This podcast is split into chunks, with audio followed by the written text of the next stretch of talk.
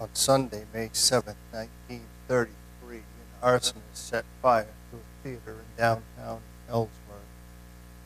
And the ensuing blaze cut a path of destruction through the night and into early the next morning. Multiple fire companies from surrounding towns and the wholehearted effort of the citizenry contributed along with the dying down of the wind to the eventual tamping down of the flames when it was over, 130 structures, homes, businesses, and churches, including the original building of the United Baptist Church on this lot, had been destroyed. In one dreadful night, the center of the city of Ellsworth had virtually disappeared. We're going to be looking at a proverb this morning, Proverb 29, verse 8. We're actually going to be looking at just half of that. So Proverbs 29, 8a, if you want to follow along in your scripture. Tells us that scoffers set a city aflame. Father, as we come now to your word, we do so in humility, acknowledging our need of it, opening our hearts to it, eager to hear and know what you will teach us through it. We sit at your feet now, Lord, as we open your word, and we ask you by the presence and power of your Holy Spirit to minister to our hearts and our minds. Inform us, enlighten us, change us for your glory, we pray in Jesus' name. Amen. As we look at Proverbs 29 8 this morning, we note that the language is actually figurative. It's not really literal. This is not first and foremost a proverb about arson. It is a description of two approaches to potential conflict. One type of person fans the coals of anger into fire, and another seeks to extinguish them. This morning, we're just going to take a look at that first type of person who fans the flame, and that would be the scoffer. Now, scoffer doesn't sound like a very foreboding term, does it? Doesn't sound like a big threat. That's a scoffer. Your mother probably never said to you as you were leaving the house, look out for the scoffers. Um, and so we might be wondering, what's the big deal here? Why does this matter? Our modern sensibility is missing something. The scoffer here is not the person in your life who always wants to take the devil's advocate position. You probably have someone or someone's like that, or always taking up a contrarian. The scoffer here is not the Red Sox fan who is always convinced that they will eventually find a way to lose. The scoffer is not even that die-hard uh, pessimist that is in your life or your circle of friends who always seems to be pouring cold water on your good ideas. Scoffers are not just difficult people. Scoffers are not just annoying people, not just pessimistic people. They pose a real threat. They're capable of real danger. What the ESV translates scoffers, other translations call mockers, men of pride. The message paraphrase calls them a gang of cynics. The King James Version settles on scornful men. That comes from a Hebrew root word, which means derision. Derision is the use of ridicule to show contempt. Men of derision, the prophet Isaiah called them, do not engage usually in conversations for the purpose of learning because they usually believe that they are already and almost always right. They further believe that anyone who doesn't see it their way is A, wrong, and B, simple minded. A diagnostic cue that you're dealing with someone who may be a scoffer is when she or he, being unable to articulate a position or answer a probing question you may have asked, say something like, Well, it's very complex. It's very complex is a nice way of saying you wouldn't understand. Or if you're from the South, bless your heart. Proverbs 21 24 says, Scoffer is the name of the arrogant, haughty man who acts with arrogant pride. Scoffers are brash. Scoffers are prideful. They are, they are quick to dismiss as unworthy ideas and values that are not their own. They may even hold resentment against people who have those ideas that are not consistent with their own. Scoffers fall into that proverbial category of the fool. We've gone over this already in our earlier sermons, but just to remind you, fools, a scoffer, has a high opinion of his own wisdom, a high confidence in his own abilities, has little to no use for the opinions or the abilities of others, especially if they're not used to advance his agenda or cause. Now, this particular proverb 29:8 can be interpreted a couple of different ways. First of all, the writer could have had in mind a corrupt ruler. If you're reading through the Proverbs, and I hope you are, you ought to be able to read Proverbs several times by the time we get done with this series. You would note in chapter 29 there are several verses, like there are throughout, but in chapter 29 particularly, several verses that pertain to leadership. And so the original recipients of this proverb were probably leaders in training, rulers in training. And if that's the case, then, and if, and if this is the idea that a corrupt ruler is in mind with this proverb, the simple meaning of the proverb is this that people in authority who have no regard for God or God's ways are bound to do and say things that will invite trouble to their land. They're, they're going to act foolishly and they're going to gender strife and they're going to create enemies, and that's going to bring trouble to the land. That may come in the form, for instance, of enemies who would invade, who would attack, who would set the place on fire. Might even come in the form of the judgment of God, which is often portrayed in Scripture in the form of fire. God has been known to visit his judgment on a people whose hearts are turned against him. And and on leaders who have no regard for Him. That is all the more reason for us as Christians to prayerfully and carefully consider participating in the selection of those who would lead us. I'm sure you've been around long enough now to know that leadership has consequences. Who we vote in has consequences for us. A second way to interpret this proverb is to see it more generally with scoffers not necessarily being rulers, but simply being people who use their influence to gin up others with their bad behavior. In this instance, scoffers uh, are the type who raise rebellion, who excite opposition to authority. The scoffer sets the city aflame when she or he creates turmoil, arouses tempers, creates divisions. One commentator describes it this way these scorners excite the populace to acts of fury. When all respect for piety and virtue is lost, they fan the passions of the fickle people and lead them to civil discord and dangerous excesses. We just read about that in the scripture from Acts 19. This is this proverb in action. Demetrius is a silversmith, and he makes his living by making statuettes, idols he is personally threatened by the Apostle Paul and by the gospel message. If the people in the land hear the gospel message and they turn from their false gods to the living God, which had been happening, which was known to have happened, then Demetrius' sales are going to plummet and he's going to be out of money. So he gathers his colleagues and he shares that with them. He broadens his base. He appeals to their fears also that they may lose their wealth generating businesses. Demetrius lights the fire that will set the city ablaze. Speaking of lighting fires, many years ago now we used to sing a song. Some of you are going to remember this, and some of you are going to curse me for bringing it back to your memory. It's a song that is about the sharing of the love of God. It is a complete 70s tune. And I almost showed a video of it, but to be honest with you, the couple of videos that I found were so doggone distracting that I didn't think anyone would be able to worship after they saw them. They would just be going, oh, because it's 70s flashback.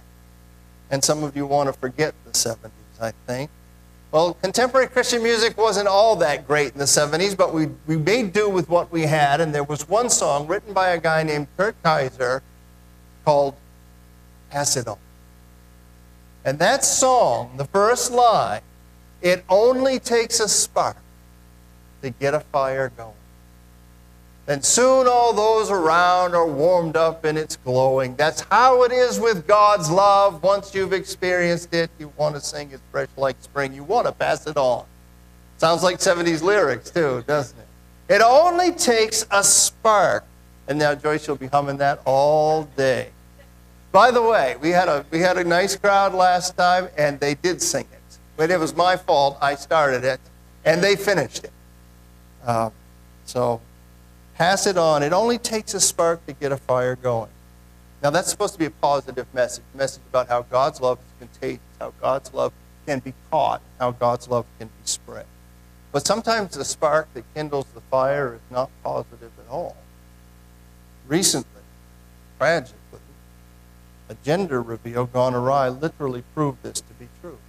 A spark from a smoke generating pyrotechnics device was the culprit in starting a California wildfire, a blaze that has since consumed thousands and thousands of forest, uh, acres of forest, and now sadly is just one of many that are burning out there. That's the chain of events that James has in mind when he cautions us all about the power of the tongue. James 3 5 proclaims how great a forest is set ablaze by such a small fire. The tongue is just a small, small thing, but it can do great, great damage. It only takes a spark of gossip. It only takes a tiny coal of slander. It takes just an ember of fear mongering. In Acts chapter 19, by the words of his mouth, the scoffer Demetrius provides that spark, the spark of conflict, and then he fans it into. His true concern, we can read it in the text, is loss of revenue.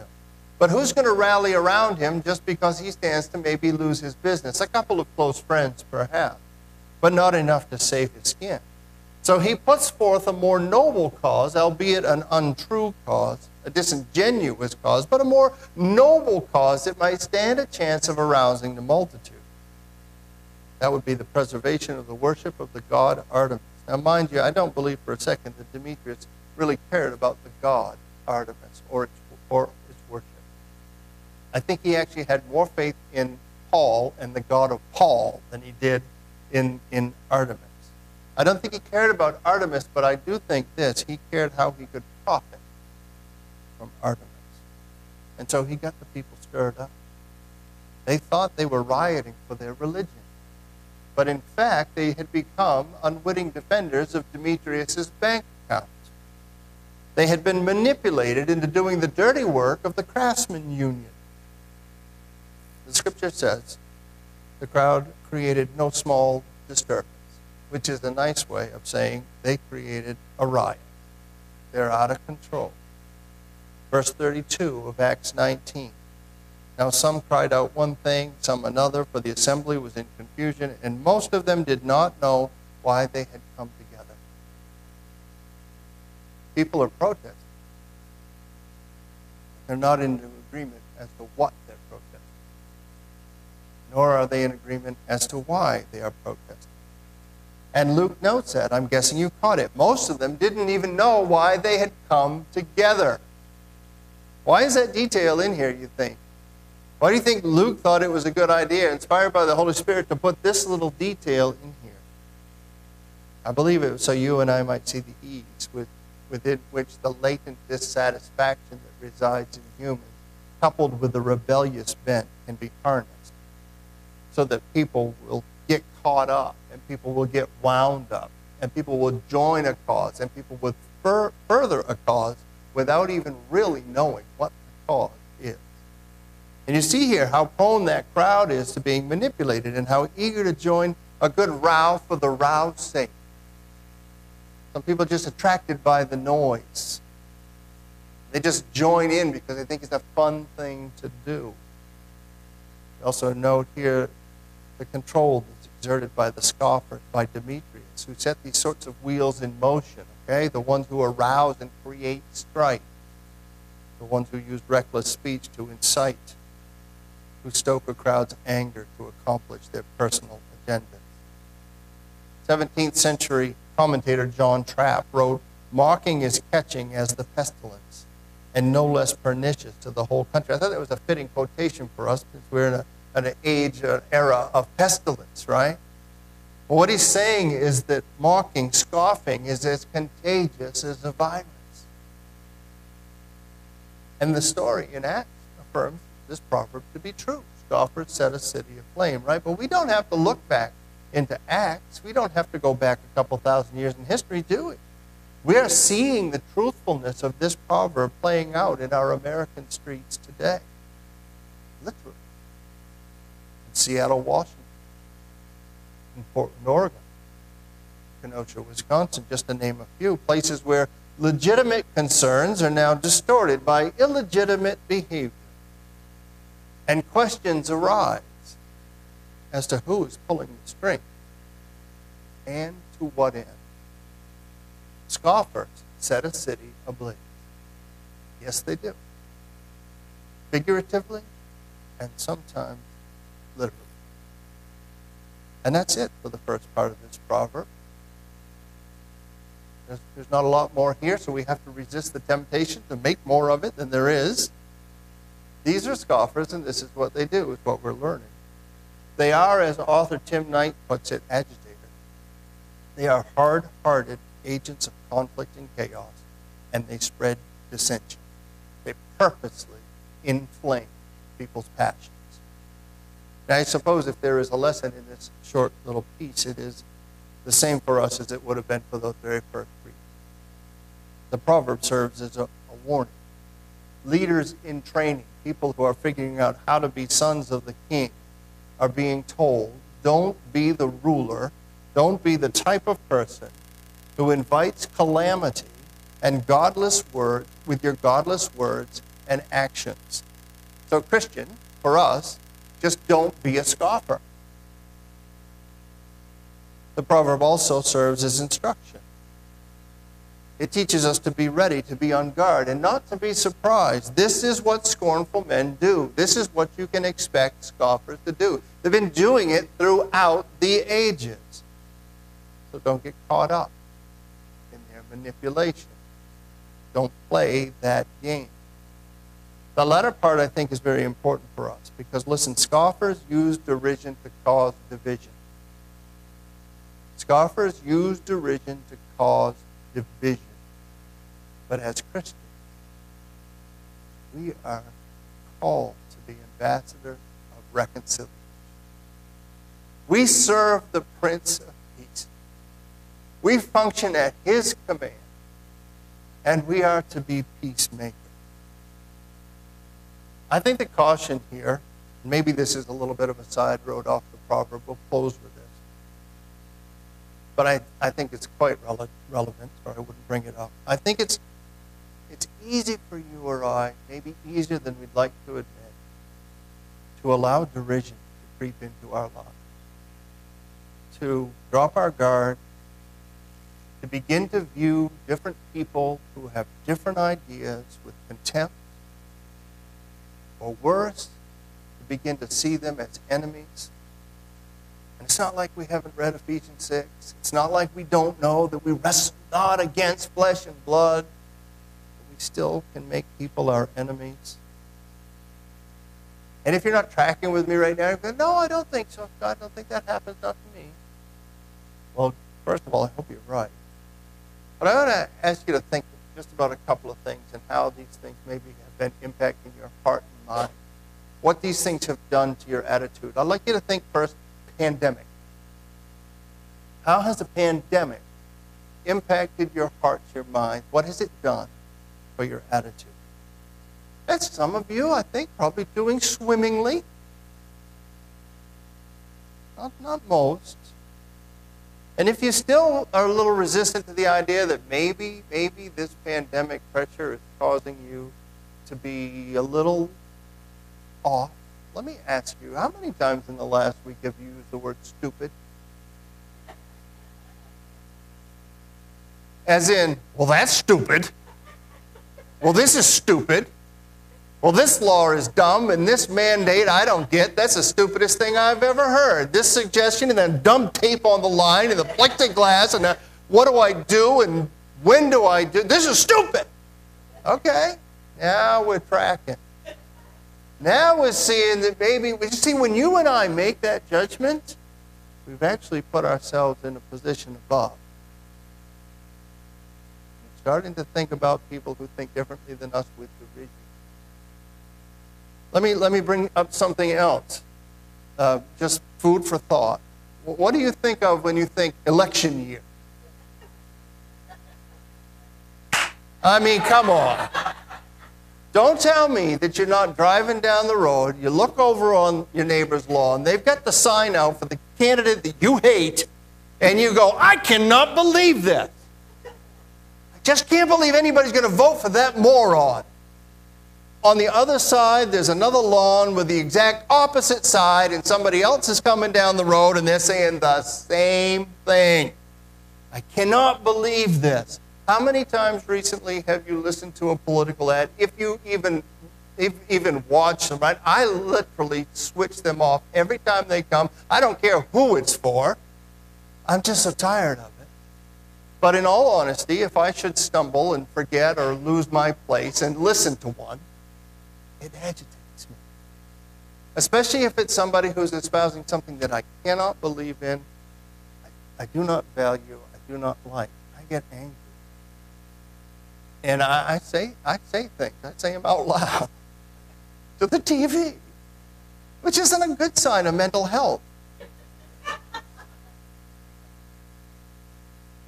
This stuff riles you up, but you know what? We do know this, right? It's supposed to. You understand it's designed to. Do you know that somebody's done a very careful study of the market? They know which button to push. And we're just willing to be pushed because we're not thinking it all the way through. Think also about the, the course of our nation. How many of us are satisfied with the direction that we're going in? And how easy it is for us to point fingers and cast blame and, and, and get overwhelmed and get frustrated and again set ourselves up in opposition not that we aren't in some ways in opposition, I'm going to get to that in a second, but the heart attitude, the hardening of the heart, the building up of the walls are these Christian values. You and I are called to something greater purpose than. That's all. We're just called to, to be salt and light. We are called to be in this world, but not of this world. We are called to be holy. And literally, to be holy means to be set apart. It doesn't mean uh, like some of us think, oh, I can never be just perfect and all, but no, it's, it means set apart from something, the world, for something, God. So we aren't really above this fray, but we should be to the side of it, don't you think? As Christians, if we're to do our job, which is proclaiming the gospel, making Jesus known, showing love, that's we need to be aside. We need to be apart from that kind of thing. You don't have to be a rioter. At least this is what I've come to studying this passage. You don't have to be a rioter or a looter to be a scoffer. Easier than we think to have a scoffing heart and to get caught up in the throes, to be swept up in the waves of scoffers and scoffing. Now, I want to leave you this morning with a rather lengthy conclusion, which I say you can call a lengthy conclusion or a brief article, whichever one you want. I normally would quote a part of an article or a quotation, it's something that's particularly fitting. And I've come across this writing, I think it was published last. And it's so good. And the guy just says, says things so much better than I would be able to. So I thought, you know what? I'm just going to read it. It's not that long, but it's longer than a normal conclusion. So whatever you have to do to hold in here for like another minute and a half, whether that's close your eyes or keep them wide open, whatever you need to do, I want to read this article to you. And this is written by a guy named Cap Stewart, and the title of the article is If You're Fighting the Culture War, You're Losing. If you're fighting the culture war, you're losing. He writes A new Christian consortium dedicated to preserving religious liberty, is promoting its mission with militaristic imagery and language. The group's website uses terms like battle, fighters, and war. It's clear the founders of this organization see themselves as being on the front lines of the conflict for the soul of our nation. They are proud participants in the ongoing culture war. To some, this approach may seem legitimate. After all, in the struggle for dominance between polarized groups, only one side can emerge victoriously, and it isn't the side that refuses to fight. The question we must ask is this Is a warlike posture the proper response to an increasingly anti Christian society? Does such an approach represent the wisdom that comes down from above or the wisdom that is earthly, unspiritual, and demonic? Some might well ask, well, shouldn't we oppose the evils being spread in our society? The answer is a resounding yes. Engaging with and even confronting our culture is a legitimate form of being salt and light in the world. Again, the deciding factor is the nature of our engagement. Are we seeking to destroy or to rescue our opponents? When we correct or oppose or reprove, is it with the goal of winning the conversation or winning a neighbor? Do we confront others in the right spirit? In the words of Jonathan Edwards, do we engage one who opposes us without angry reflections or contemptuous language, and as seeking his good rather than his hurt, and more to deliver him from the calamity into which he has fallen than to be even with him for the injury he has? As these words suggest, we are not at war with our ideological opponents. We are at war for them. To engage with our culture in a militant and hostile manner is to forsake our role as ambassadors. It's trading our diplomatic visas for military dog tags. It's trading the armor of God for the fig leaves of human striving. It's capitulation to earthly wisdom, attempting to fight for the kingdom of God on the world's terms. Throughout human history, Christians have displayed valiant love in the face of overwhelming opposition. That's why the Apostle Paul was able to address a crowd who had just tried to kill him as brothers and fathers. That's why Maria Goretti was able to speak these words shortly before dying from the wounds of her attacker I want him with me in heaven forever. That's why the newly converted Ed Johnson was able to say, before being lynched by a mob, hung from a bridge Chattanooga, Tennessee, God bless you all. That is how Christians are called to battle not to fight fire with fire, at least not how that phrase is normally understood. If your enemy is hungry, feed him. If he's thirsty, give him a drink. As counterintuitive as it may seem, the fire of human hatred can only be overcome by the spark of divine love. The unassuming meekness of this love may appear weak and ineffectual, but it generates a supernatural yield more powerful than any earthly weapon we can wield. Too often, when push comes, shove, follow. Too often, when the culture opposes us, we feel like equal opposition is the only answer.